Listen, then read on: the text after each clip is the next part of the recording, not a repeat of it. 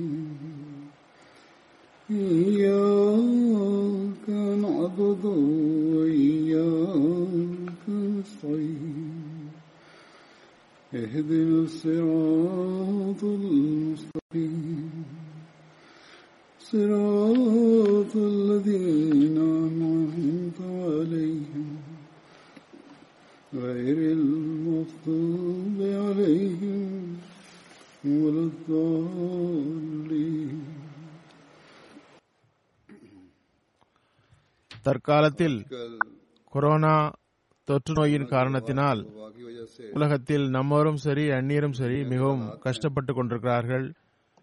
தமது அன்பிற்குரியவர்கள் நேசத்திற்குரியவர்கள் நெருங்கிய உறவினர்களுக்கு வந்த இந்த நோய் அல்லது வேறு ஏதாவது நோயினால் தற்போது பெரும் துன்பம் ஏற்படுகிறது எனில் நம் மக்கள் தமது கடிதத்தில் தமது துன்பங்களை வெளிப்படுத்துகின்றார்கள். இன்னும் சில நோயாளிகளிடம் கூட அவர்கள் பலகீனமான உடல்நிலை கொண்டவர் என்றால் இந்த நோயின் தாக்கம் ஏற்பட்டுவிடுமோ என்ற ஒரு துன்பத்தில் உலகம் உழன்று கொண்டிருக்கிறது. ஒரு முரபி சாஹாப் எழுதுகிறார் என்ன நடந்தது என்று புரியவில்லை அல்லது என்ன நடக்கிறது என்றும் புரியவில்லை அவர் கூறும் விஷயம் சரிதான். உண்மை என்னவென்றால் ஒன்றும் தெரியவில்லை. என்ன நடக்கிறது என்று தெரியவில்லை. அல்லாஹ் திருக்குறானில் இதனை குறித்து கூறுகின்றான். உலகின் நிலைமைகள் மற்றும் நமது நிலைமைகள் குறித்து கூறுகின்றான். ஒகாலல் இன்சானும் ஆலஹா இதற்கு இப்போது என்ன ஆகிவிட்டது என்று மனிதன் கூறுவான். அதற்கு முஸ்லீம்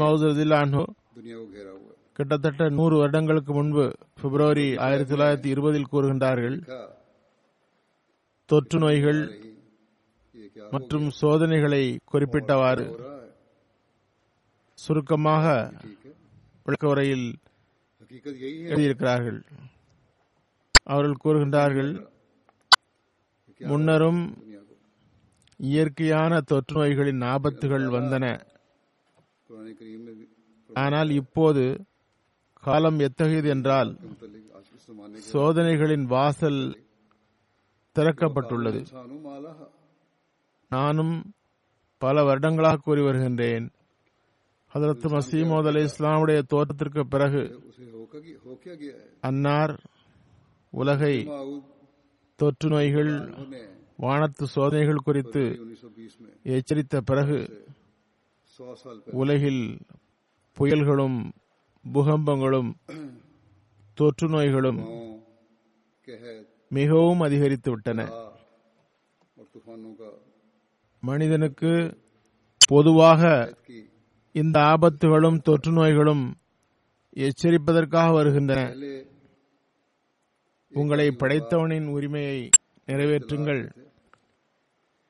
அல்லாவின் படைப்பின்களின் உரிமையை நிறைவேற்றுங்கள் என்று கூறுகின்றன.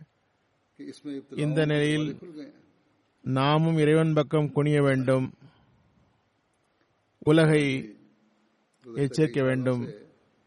சில நோய்கள் அல்லது தொற்று நோய்கள் புயல்கள் எத்தகைய என்றால் இயற்கையான முறையில் அதன் தாக்கம் ஒவ்வொருவரின் மீதும் படுகிறது.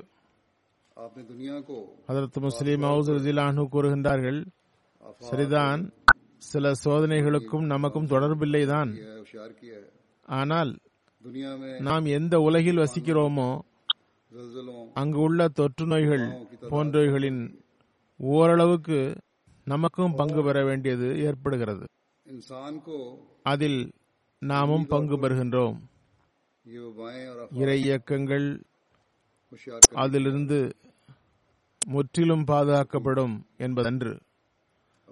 ஏனென்றால் அது இறை திட்டங்களுக்கு மாற்றமானது. ஆனால் நம்பிக்கை கொண்டவர் அதுபோன்று பிரச்சனைகளின் போது இறைவன் பக்கம் குனிந்தவாறு அவனது நன்றியுள்ள அடியாராகியவாறு விழுகின்றார்கள். ஆகவே நான் ஏற்கனவே கூறியது போன்று நாம் இந்நாட்களில் குறிப்பாக இறைவன் பக்கம் குனிய வேண்டும். அவனது அருளையும் கருணையையும் வேண்ட வேண்டும். எனவே முன்னரை விட அதிகமாக அகமதிகளாகிய நாம் அல்லாஹின் முன் குனிவதற்கு முயற்சி செய்ய வேண்டும். சிலர் சில கருத்துக்களை தெரிவிக்கின்றனர். இது அடையாளம் என்ற முறையில் வந்த தொற்று நோய் என்கின்றனர். எனவே எச்சரிக்கை அல்லது நிவாரணத்திற்கு தேவையில்லை என்கிறார்கள். அல்லது இன்னும் சிலர் மற்றவர்களின் உணர்வுகளை காயப்படுத்துகிற கருத்துக்களை தெரிவிக்கின்றார்கள். இது தனிப்பட்ட அடையாளமா இல்லையா என்று நமக்கு தெரியாது. ஆனால் பொதுவாக நாம் கூறுவோம் நான் ஏற்கனவே கூறியது போன்று சில ஹொத்பாக்கள் முன்னர் கூட இந்த நோயின் ஆரம்ப வேளையில் ஹொத்பாவில் கூறி வந்தேன். பூமி அல்லது வானத்து நோய்கள் ஆபத்துகள் அதிகமாகிவிட்டன. அதற்கு மசீமது அலி இஸ்லாமுடைய தோற்றத்துக்கு பிறகு மிகவும் அதிகமாகிவிட்டன. பொதுவாக இதனை கூறலாம். ஆனால் அதற்கு மசீமோத் அல் இஸ்லாம் காலத்து தொற்று நோயுடன் இதனை இணைத்து பேசுவது. அதுபோன்று பேசுவது. அஹ்மதிகள் நௌதுபில்லா இந்த நோயினால் பீடிக்கப்பட்டு அதனால் மரணமடைந்து விட்டால் அவரது ஈமான் பலகீனமானது அல்லது அவ்வாறு இருந்தது என்று கூறுவதற்கு எவருக்கும் உரிமை இல்லை. பிளேக் நோய் ஹதரத் மசீமோத் அலி இஸ்லாமுக்கு ஒரு அடையாளமாக வந்தது. ஹதரத் நபியல் நாயகம் சல்லா அலி சொல்லம் கூட இந்த பிளேக் நோயால் மரணிப்போரை ஷஹீத் என்று கூறியிருந்தார்கள். ஆனால் அந்த பிளேக் நோய் அடையாளமாக வந்தது என்பதை ஹதரத் மசீமோத் அலி இஸ்லாம் அவர்களுக்கு கூறியிருந்தான். அந்த வகையில் அந்த நோயை ஒரு அடையாளமாக அன்னார் கூறினார்கள். ஜமாத்திற்கு அது குறித்து வழிகாட்டலும் வழங்கினார்கள். எனவே அந்த பிளேக் நோய் ஒரு தனித்தகுதி வாய்ந்ததாகும். அப்போது கூட மசீமோத் அலி இஸ்லாம் தமது ஜமாத்திற்கு கோரினார்கள். முக்தி சாஹிவிடம் பத்திரிகையில் அறிவிக்குமாறு கூறினார்கள். நான் எனது ஜமாத்துக்காக அல்லாஹ் ஜமாத்தை இதிலிருந்து பாதுகாக்க வேண்டும் என்று அதிகமாக துவா செய்கிறேன். அன்னார் கூறினார்கள் ஆனால் திருக்குறானில் இருந்து நிரூபணம் ஆகியுள்ளதாவது. இறை தண்டனை இறங்கும் போது தீயவர்களுடன் நல்லவர்களையும் சேர்த்து சுருட்டிவிடுகிறது. பிறகு அதன் தாக்கம் அவர் அவரது அமலுக்கு ஏற்ப ஏற்படும். எனவே நல்லவர்களுக்கு எந்த தாக்கம் ஏற்படாது என்பது கிடையாது. நல்லவர்களுக்கும் தாக்கம் ஏற்படும்.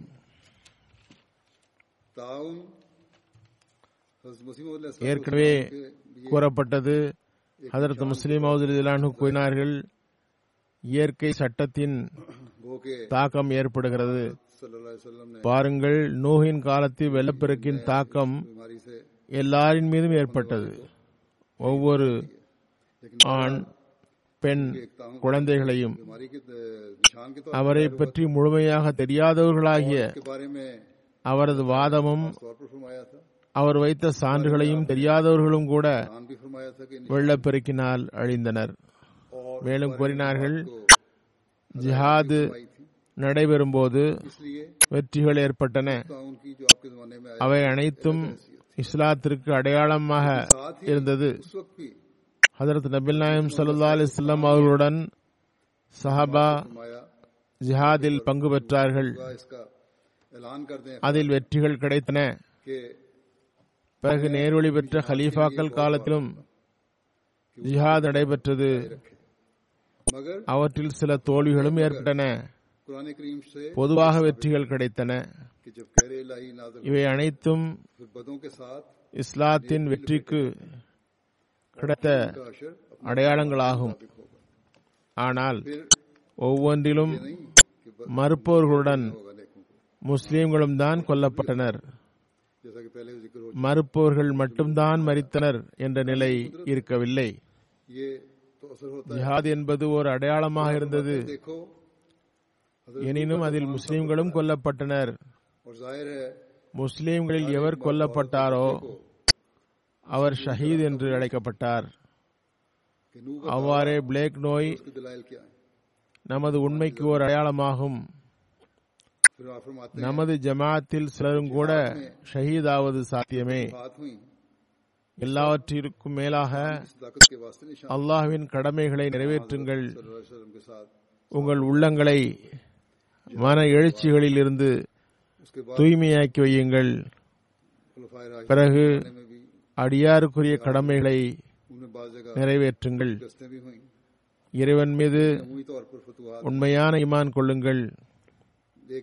பணிந்து இறைவன் முன் துவா செய்யுங்கள். நீங்கள் இறைவன் முன் அழுது துவா செய்யாத ஒரு நாளும் உங்களிடம் வர வேண்டாம்.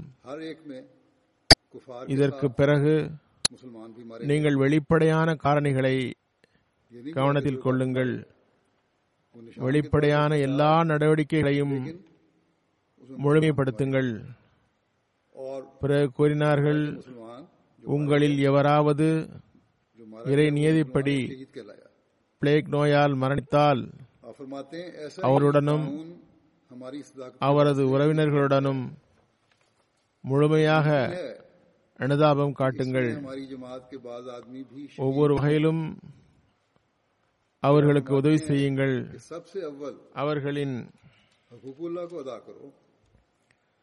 நிவாரணப் பணிகளில் எந்த சுணக்கமும் செய்யாதீர்கள் எல்லா முயற்சியும் செய்யுங்கள் ஆனால் நினைவில் கொள்ளுங்கள் அனுதாபம் என்பதன் பொருள் அவர்களின் விஷம் தோய்ந்த மூச்சு காற்று அல்லது உடைகளினால் பாதிப்புக்கு உள்ளாவதன் பெயர் அல்ல நிச்சயமாக அனுதாபம் காட்டுங்கள் ஆனால் தடுப்பு நடவடிக்கை மிகவும் அவசியமாகும். அந்நோயிலிருந்து தப்புவது அவசியமாகும். அதன் தாக்கத்திலிருந்து தப்பித்துக் கொள்ளுங்கள்.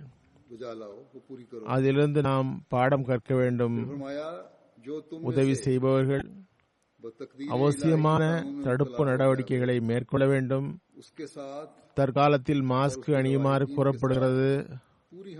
மற்ற தடுப்பு நடவடிக்கைகளையும் மேற்கொள்ள வேண்டும். அதுபோன்று காரணமின்றி மக்களின் வீடுகளுக்கு செல்வதில் இருந்தும் தவிர்த்து கொள்ளுங்கள். அரசும் தடுத்திருக்கிறது. அதிலிருந்து விலகியிருங்கள்.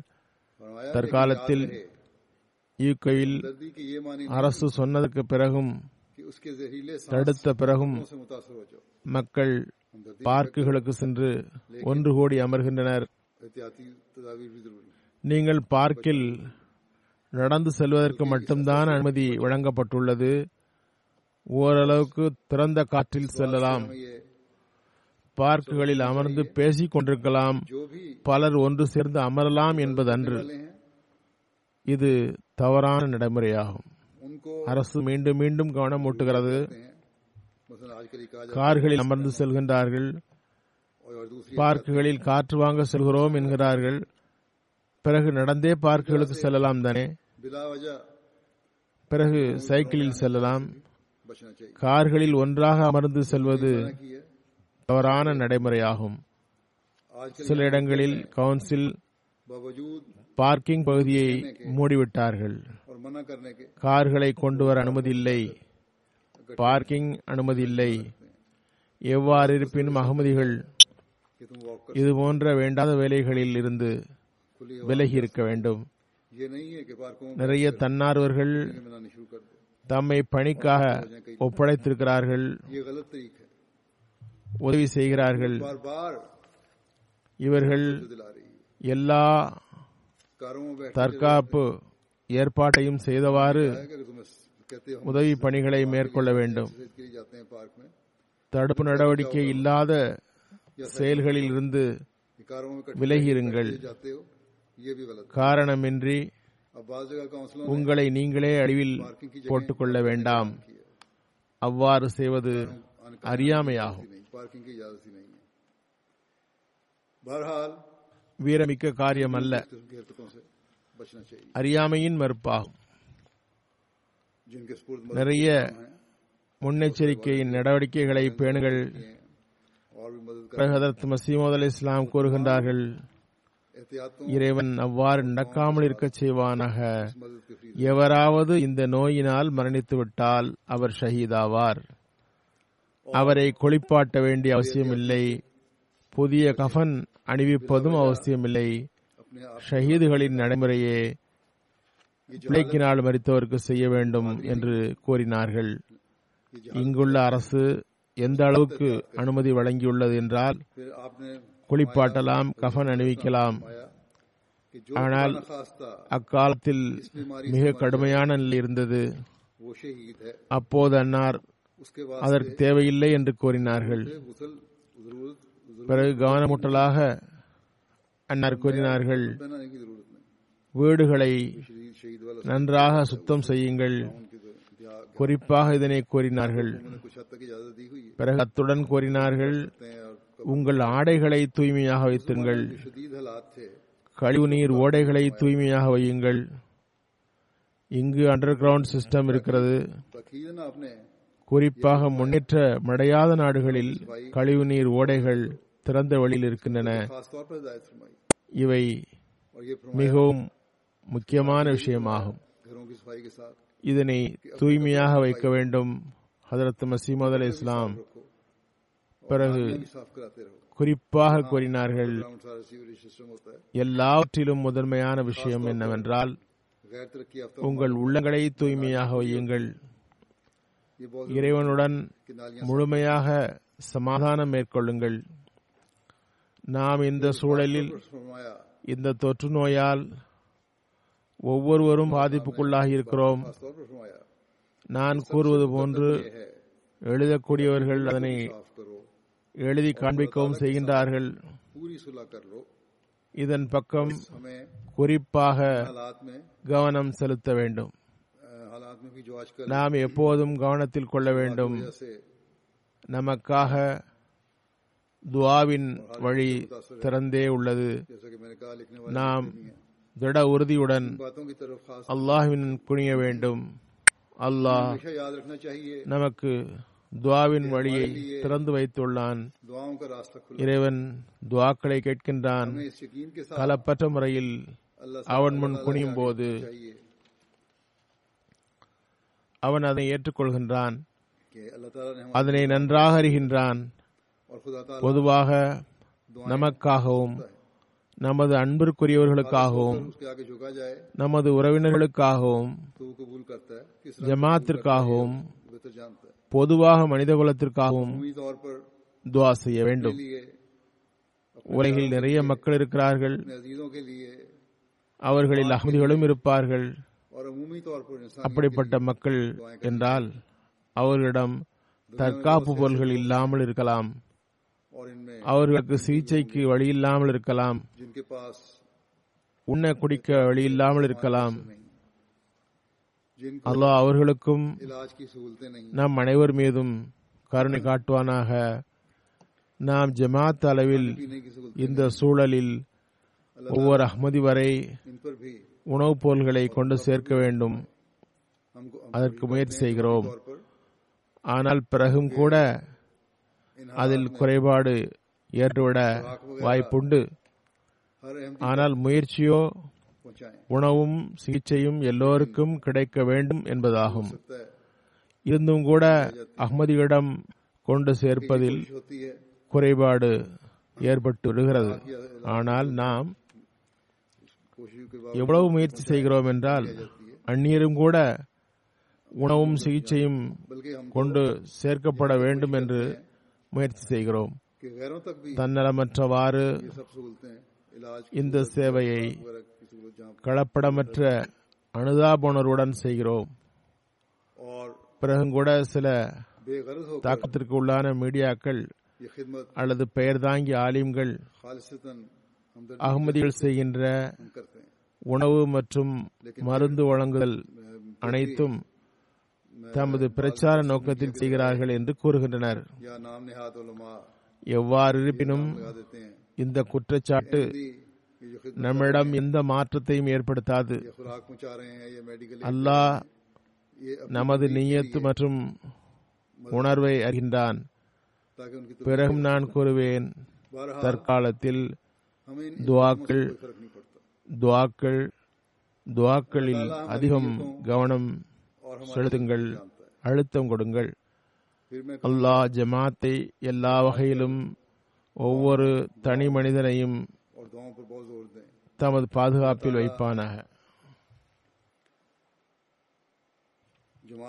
அல்லா தலா எனக்கும் உங்களுக்கும் துவா துவா ஏற்றுக்கொள்ளப்படும் தகுதியையும் வழங்குவானாக.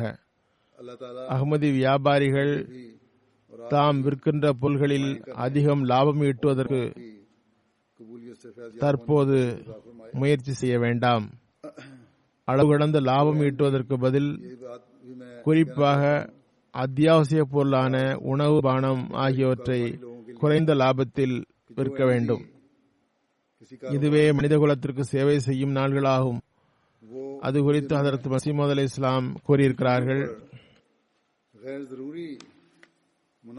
அனுதாப உணர்வை கடைபிடிக்குமாறு கூறியிருக்கிறார்கள்.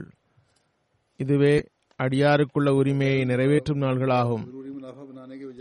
இந்த நாட்கள் இதன் மூலமாக இறை நெருக்கத்தை பெறும் நாட்களாகும். அல்லா தலா நமது வியாபாரிகளான மக்களுக்கு இந்த வாய்ப்பை வழங்குவானாக. அவர்கள் அளவு கடந்து லாபம் ஈட்டுவதற்கு பதில் அனுதாப உணர்வுடன் தமது தொழிலை நடத்தி செல்ல வேண்டும். இப்போது நான் கடந்த நாட்களில் மரணித்த நமது அளவுகந்த பற்றுமிக்க தொண்டரும் இயக்க சேவகருமான கண்ணியமிக்க நாசிர் அகமது சயீத் சாஹப் அவர்களை பற்றி கூறுவேன்.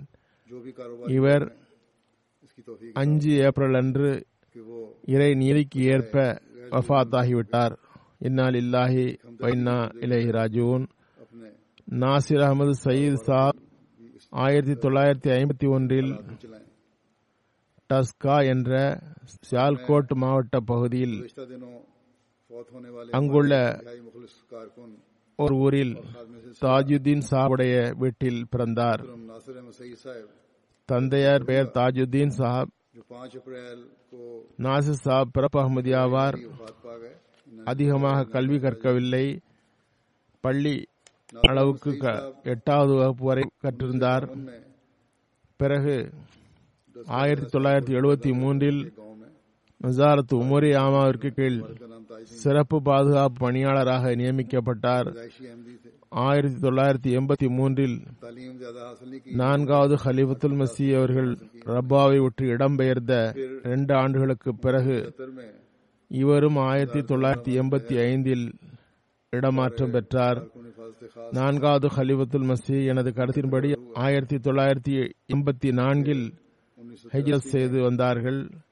எவ்வாறு இருப்பினும் ஆயிரத்தி தொள்ளாயிரத்தி எண்பத்தி ஐந்தில் இவருக்கு லண்டனுக்கு பணிமாற்றம் ஏற்பட்டது.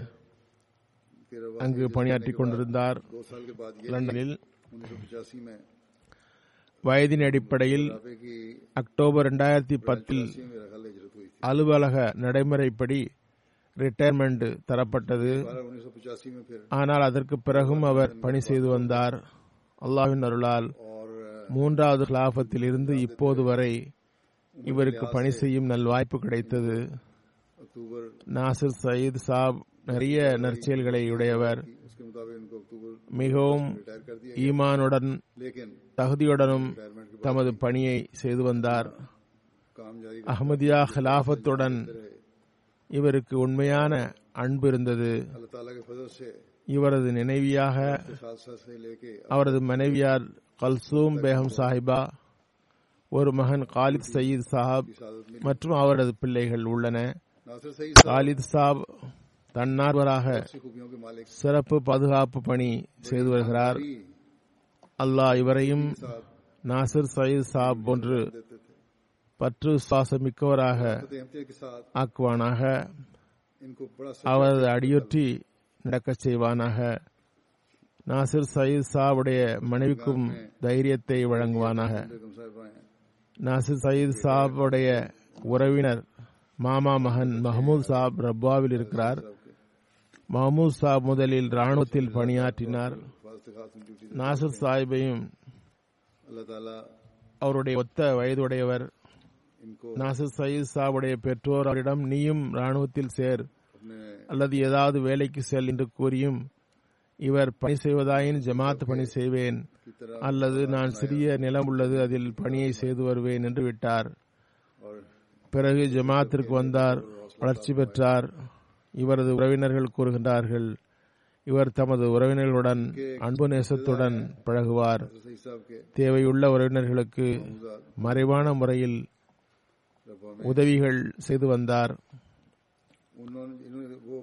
ரப்வாவில் சிறப்பு பாதுகாப்பு பிரிவை சார்ந்த ஷுக்கூர் சாப் அமலாவில் பணி செய்பவர் கூறுகிறார். எனக்கு ஆயிரத்தி தொள்ளாயிரத்தி தொண்ணூறில் இருந்து ஆயிரத்தி தொள்ளாயிரத்தி தொண்ணூத்தி எட்டு வரை லண்டனில் நாசிர் சயீத் சாவுடன் பணி செய்ய வாய்ப்பு கிடைத்தது.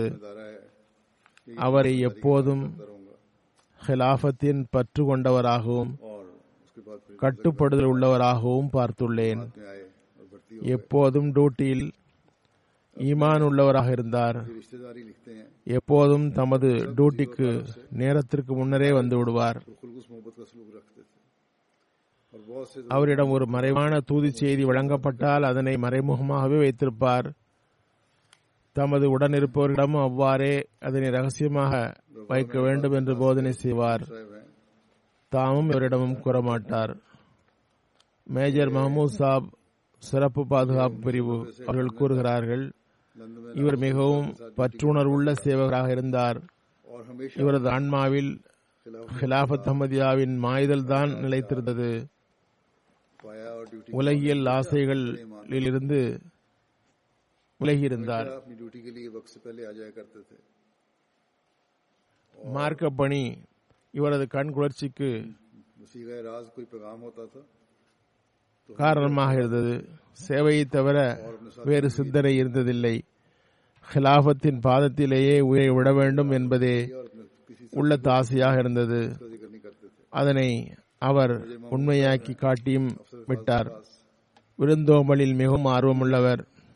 அவருக்கு அதில் அவரே உதாரணமாக இருந்தார். ஒவ்வொரு பெரியவர் சிறியவர்களின் கண்ணியத்தையும் மதிப்போராக இருந்தார். தமது சீனியர்களுக்கு மிகவும் மரியாதை தருவார். உதடு நாவு மூலமாக எந்த புகாரும் கூறியதில்லை. எப்போதும் ஒவ்வொரு கட்டளையையும் நிறைவேற்றுவதை கடமையாக கருதினார். மேஜர் சாஹாப் மேலும் எழுதுகிறார் இவர் வாழ்வை அர்ப்பணித்தோரின் வாழ்க்கைக்கு தன்னிகரற்ற ஓமையாவார் உண்மையும் இதுவேயாகும். இவ்வாறே இவர் தமது அர்ப்பணிப்பு வாழ்வை வாழ்ந்து வந்தார். ஜாமியாஸ் ஜெர்மனியினுடைய மாணவர் ஹாரூன் சாஹாப் எழுதுகிறார் பல முறை அனுபவம் ஏற்பட்டுள்ளது. இருவருக்கிடையில் மனக்கசப்பு ஏற்பட்டால் இவர் சமாதானம் செய்வதில் வல்லவர். நான் அவரிடம் எப்போதாவது விடுமுறை எடுத்து எங்காவது போயிருக்கிறீர்களா? என்று கேட்டபோது அவர் காலத்தின் ஹலீஃபாவுக்காக டூட்டி கொடுப்பதும் அவருக்கு டியூட்டி தர வருவதும் தான் வாழ்வை அர்ப்பணித்தோரின் விடுமுறையாகும். வேறு நோக்கம் எதுவும் இருக்கக்கூடாது என்றார். இவரது நல்லொழுக்கம் விருந்தோம்பல்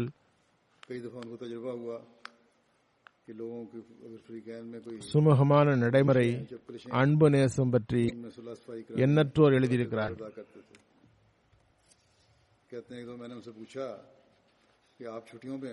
ஜமாத்தின் பெரிய பொறுப்பில் இவர் இருந்ததில்லை. ஆனால் சாதாரண பணியாளராக இருந்தும் கூட உளப்பூர்வமாக ஒவ்வொருவரும் அவரை சந்திக்கும் ஆவல் ஏற்படும்.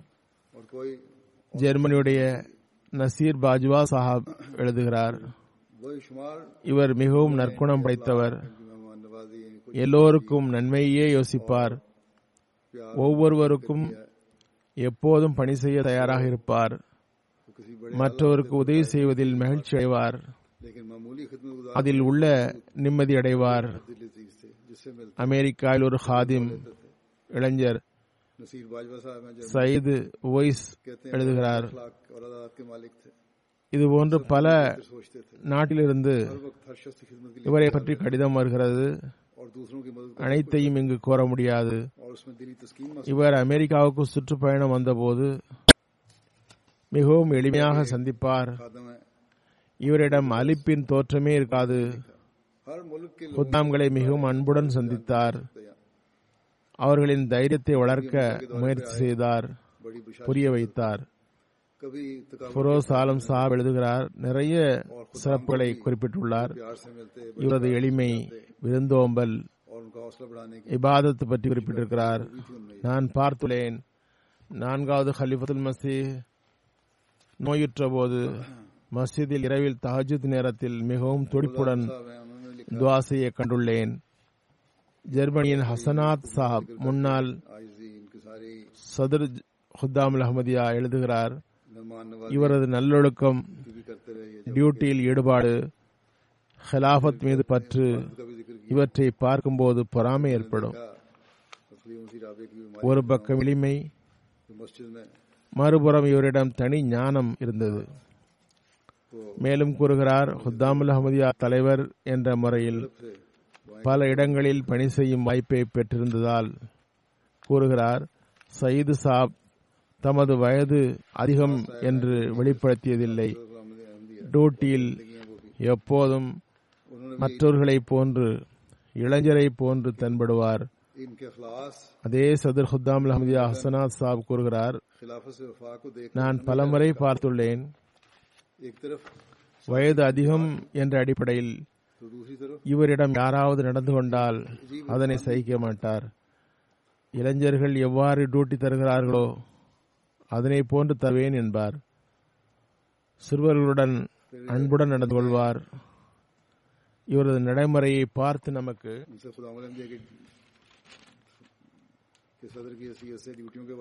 வெட்கம் ஏற்படும். நமது டியூட்டி தரும் இளைஞர்களுக்கு தைரியம் ஊட்டுவார் மிகச் சிறந்த விஷயம் என்னவென்றால் மக்கள் கேம்ப் போட்டு ட்ரைனிங் தருவார்கள். அவர்களை கூடி பேசி ட்ரைனிங் தருவார்கள். இவரது டியூட்டியோ துவா மூலமாக வழங்கிய டியூட்டியாக இருந்தது. வாய்ப்பு கிடைக்கும் போதெல்லாம் எனக்கு முடிவு நல்லதாக அமைய வேண்டும். துவா செய்யுங்கள் என்று கூறுவார். ஹாலித் சாப் ரஷ்யன் டெஸ்க் கூறுகிறார். எல்லோரும் எழுதுகிற பல விஷயங்களை எழுதிவிட்டு மேலும் எழுதுகிறார். இவர் எப்போதும் அமைதியாக தேவையுள்ளோருக்கு உதவி செய்வார். ஜமாத்தின் தகுதி உள்ளவர்களை நெருங்கிய உறவினர்களுக்கு உதவி செய்யுமாறு தூண்டவும் செய்வார். அவரது இன்னொரு சிறப்பு விருந்தாளிகளை கண்ணியம் செய்தலாகும். குறிப்பாக ஜெல்சா நடக்கும் நாட்களில் இவரது இந்த பணி உச்சத்தில் இருக்கும். ஜெல்சாவுக்கு வந்த விருந்தாளிகளை உள்ளதால் மரியாதை செய்வார். பல விருந்தாளிகளை எந்த மிகையும் இவர் தலைமையகத்தில் இருந்து வந்திருந்தாலும் வேறு பகுதியில் இருந்து வந்திருந்தாலும் அவர் தினமும் காலை மாலையும் தமது வீட்டிற்கு அழைத்து எந்த பகட்டுமின்றி அவையில் அமர்த்தி பகட்டற்ற உணவு வழங்குவார். கூடவே ஒவ்வொரு விருந்தாளிக்கும் பள்ளியில் விரித்த தொழுகை விரிப்பு ஒன்று அன்பிப்பாக வழங்குவார். ஜெர்மனியில் அத்ஹர் சுபைர் சாஹப். இவரது பிற சிறப்புகளுடன் ஹிலாபத்துடன் பற்று விசுவாசம் இருந்தது என்றும் கலப்பற்ற முறையில் இருந்ததாகவும் இவரது உரையாடல் மிகவும் மென்மையாக இருக்கும் என்றும் கூறுகிறார். இவரது பணி வேளையில் பார்த்துள்ளேன். இவரது பணி வேலை முடிந்து அடுத்த வரவேண்டியவர் வர தாமதமாகிவிட்டால் முறையீடு செய்ய மாட்டார். நன்றி செலுத்துவார். காலத்தின் ஹலீஃபாவுக்கு சிறிது அதிக நேரம் டியூட்டி தர வாய்ப்பு கிடைத்ததாக கூறுவார். எப்போதும் பணி செய்ய தயாராக இருப்பார். நோயிற்று இருக்கும்போது கூட விரைவாக டியூட்டியிலிருந்து விடுபட விருப்பம் தெரிவிக்க மாட்டார். கடைசி நோயில் கூட தமது மகனிடம் கூறினார் என்று கேள்விப்பட்டேன். இப்போது நேரம் என்ன என்று கேட்டார். அதன் பொருள் எனது டியூட்டி தரும் நேரம் வந்துவிட்டது என்பதாகும். நோயுற்ற நிலையிலும் டூட்டியை பற்றியே கவலை இருந்தது. ஹம்சா ரஷீத் சாப் இங்குள்ளவர். இவர் கூறுகிறார் மிகவும் அன்பு நேசம் கொண்டவர். தைரியம் முட்டக்கூடிய நல்ல பெரியவர் ஆவார். ஹுத்தாம்க்கு இவர் ஒரு முன்மாதிரி ஆவார். உழைத்து உளப்பூர்வமாக பணி செய்வார். ஹிலாபத்துடன் அளவு கடந்த அன்பு செலுத்துவார் ஹுத்தாம்களுக்கு எப்போதும் கவனம் ஓட்டி வருவார் நீங்கள் காலத்தின் ஹலீஃபாவுக்கு அன்புடன் டியூட்டி தர வேண்டும் இவ்விஷயத்தில் எல்லாவற்றையோட முன்னுரிமை தர வேண்டும் என்பார் செய்து தா நூர் சாஹாப் என்ற இந்தோனேஷியாவின் மொரபி சாப் கூறுகிறார் எப்போது நேரம் கிடைத்தாலும் இந்தோனேஷியா பற்றி கூறுவார். நான்காவது ஹலீஃபாவுடன் இரண்டாயிரத்தில் இந்தோனேஷியா சென்றிருந்தார். அவ்வேளையை பற்றி கூறுவார். கூறுகிறார் ஒரு முறை பள்ளிக்கு வந்திருந்தார். துணிகளை துவைக்க ஏற்பாடு இருக்கவில்லை. நாங்கள் அவரிடம் துணிகளை தாருங்கள் வழியில் துவைத்து கொண்டு வந்து தருகிறோம் என்று கூறியதும் அவரும் அவரது மற்ற உறவினர்களும் நாங்களே எங்கள் துணிகளை துவைத்துக் கொள்வோம். நாங்கள் பணியாளர்கள் தான் எங்கள் துணிகளை மற்றவர்கள் துவைக்கும் அளவுக்கு பெரிய ஆட்கள் அல்ல என்று கூறிவிட்டனர். பெரும் முயற்சி செய்தும் தமது துணிகளை தரவே இல்லை. இவையெல்லாம் வெளிப்படையில் சிறிய சிறிய விஷயங்கள் தான் ஆனால் வாழ்வை அர்ப்பணித்தோரின் வாழ்வில் வாழ்வின் உயிரை அதில் பார்க்க முடிகிறது. எவ்வாறு ஒரு வாழ்வை அர்ப்பணித்தோர் இருக்க வேண்டும் என்று காட்டுகிறது. இவர்களுக்கும் இதில் பாடம் இருக்கிறது. அதுதான் சபர் சாஹப். முன்னாள் யூகேனுடைய உள்ளூர் மகத்தமையும் கூறுகிறார் டூட்டி தருவது பற்றி குறிப்பாக எங்களுக்கு கவனம் ஓட்டி வருவார். மற்ற எல்லா விஷயங்களுடன் குறிப்பாக எழுதியிருக்கிறார். டூட்டின் போது உணவு குடிப்பு பற்றியும் கவனம் செலுத்துவார். கூடவே எழுதியிருக்கிறார் கிலாபத்தின் கண்ணியத்தை இவர் எப்போதும் கற்பித்து வந்தார். ஹிலாபத்துடன் உறுதியான தொடர்பு ஏற்படுத்தும் வழிமுறையை புரிய வைத்தார். மிக மிக தொலைநோக்கு பார்வை உள்ளவர் எந்த விஷயத்திலும் இவரிடமிருந்து ஆலோசனை பெற்று நான் பயனடைந்திருக்கிறேன்.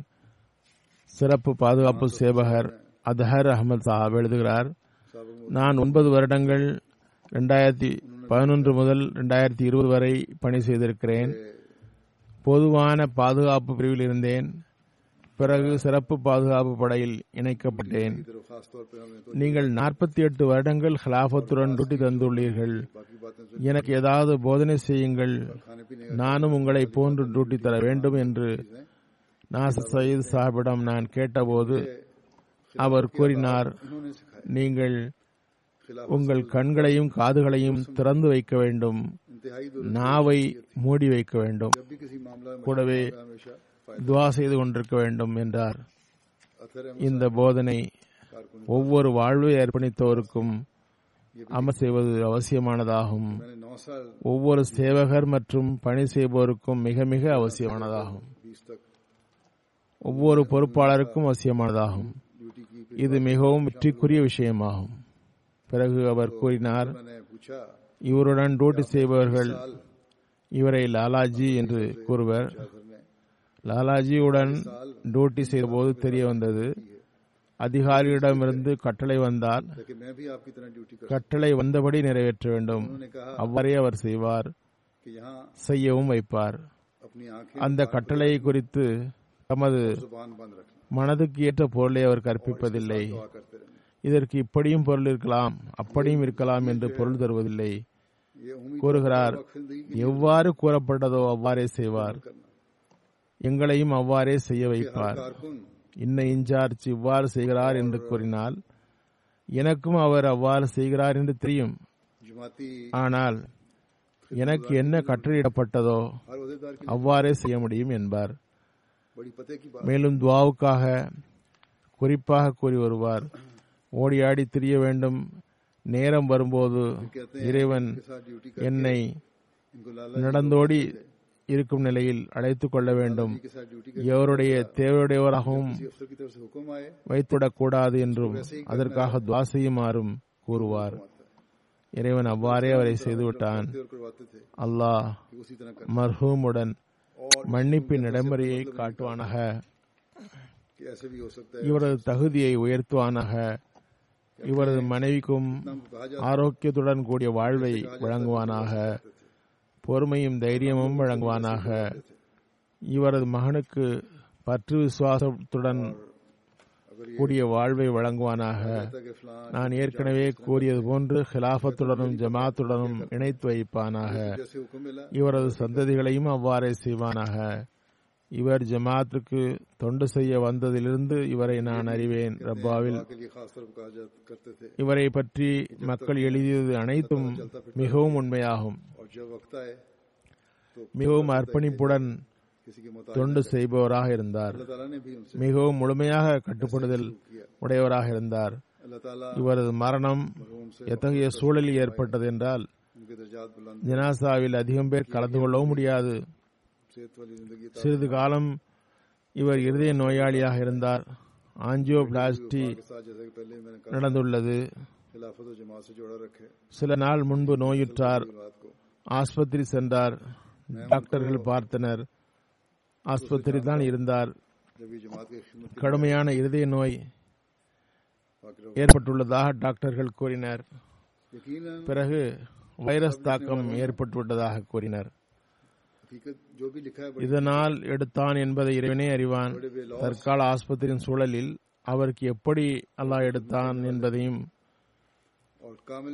இறைவனை அறிவான். எவ்வாறு இருப்பினும் சில நாள் ஆஸ்பத்திரியில் சிகிச்சையில் இருந்தார். அங்கிருந்து அங்கு இருந்தவாறே அவருடைய ரூஹ் அல்லாவிடம் சென்றது. இங்கு சட்ட ரீதியான கட்டுப்பாடுகள் இருக்கின்றன. எனவே ஜனாசாவை இங்கு கொண்டு வர இயலாது. சில நெருங்கிய உறவினர்களை தவிர்த்து வேறு எவரும் ஒன்று கூடவும் முடியாது. பிறகு ஜனாசாவையும் ஃபியூனரல் ஹோம் என்று சொல்லக்கூடிய அங்குதான் செய்ய வேண்டும் என்ற நிபந்தனை இருக்கிறது. அதாவது ஃபியூனரல் ஹவுஸ் ஆகிய ஹோம் என்ற ஃபியூனரல் ஹோமில் தான் நடக்க வேண்டும். பிறகு நான் அவரது ஜனாசா காயிபு தொழுவிப்பேன். எழுதக்கூடிய எண்ணற்ற மக்கள் இவரது சிறப்பை எழுதியிருக்கிறார்கள். அவை உண்மையானவை. நான் கூறியது போன்று அவை அனைத்து சிறப்புகளும் அவரிடம் இருந்தன. தமது உடன்படிக்கைகளை பற்றுடன் நிறைவேற்றியவாறு உலகை விட்டு விடைபெற்று சென்றிருக்கிறார். அல்லாவுடன் செய்த ஒவ்வொரு உடன்படிக்கையும் நிறைவேற்றினார். அதுவே நமது கண்களுக்கு தெரிகிறது. எனவே இவர் ஹதரத் மசீமது அலி இஸ்லாம் கூறுகின்ற ஷஹீதுகளின் கூட்டத்தில் அடங்குவார். அல்லாஹ் அத்தகையோருடன் சேர்ப்பானாக. எல்லா அகமதிகளும் जनाजा होगा எவருக்கு இந்த நோயினால் வஃபாத்து கிடைக்கிறதோ அவர்கள் அனைவருக்கும் அல்லாஹ் தன்னுடைய அருள் மற்றும் மன்னிப்பை வழங்குவானாக पढ़ाऊंगा எல்லாரின் நிலையையும் அல்லாவே நன்கறிவான் बेशुमार ஒவ்வொருவரும் அல்லாஹ்வின் ரஹமத் மற்றும் மன்னிப்பை பெறுவார்களாக और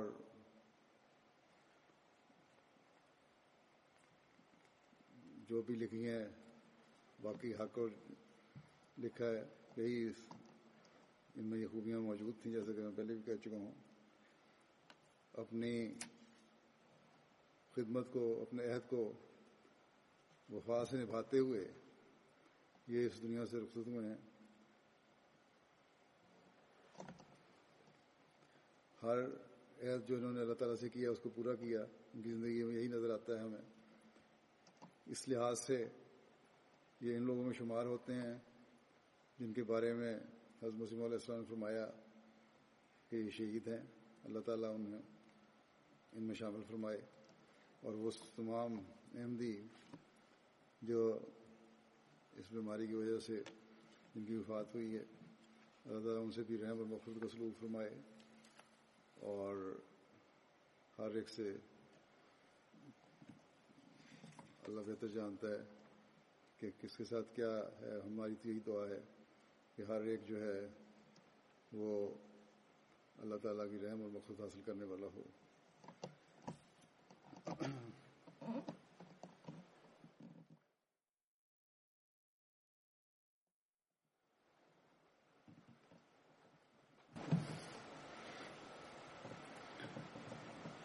الحمد للہ الحمد لله نحمده ونستعينه ونستغفره ونؤمن به ونتوكل عليه ونعوذ بالله من شرور أنفسنا ومن سيئات أعمالنا.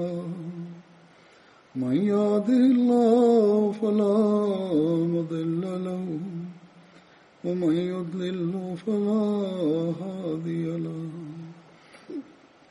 ونشهد أن لا إله إلا الله. ونشهد أن محمدا عبده ورسوله. عباد الله رحمكم الله. إن الله يأمر بالعدل واللسان وإيتاء ذي القربى وينهى عن الفحشاء والمنكر والبغي يعظكم لعلكم تذكرون. اذكروا الله يذكركم وادعوه يستجب لكم ولذكر الله أكبر.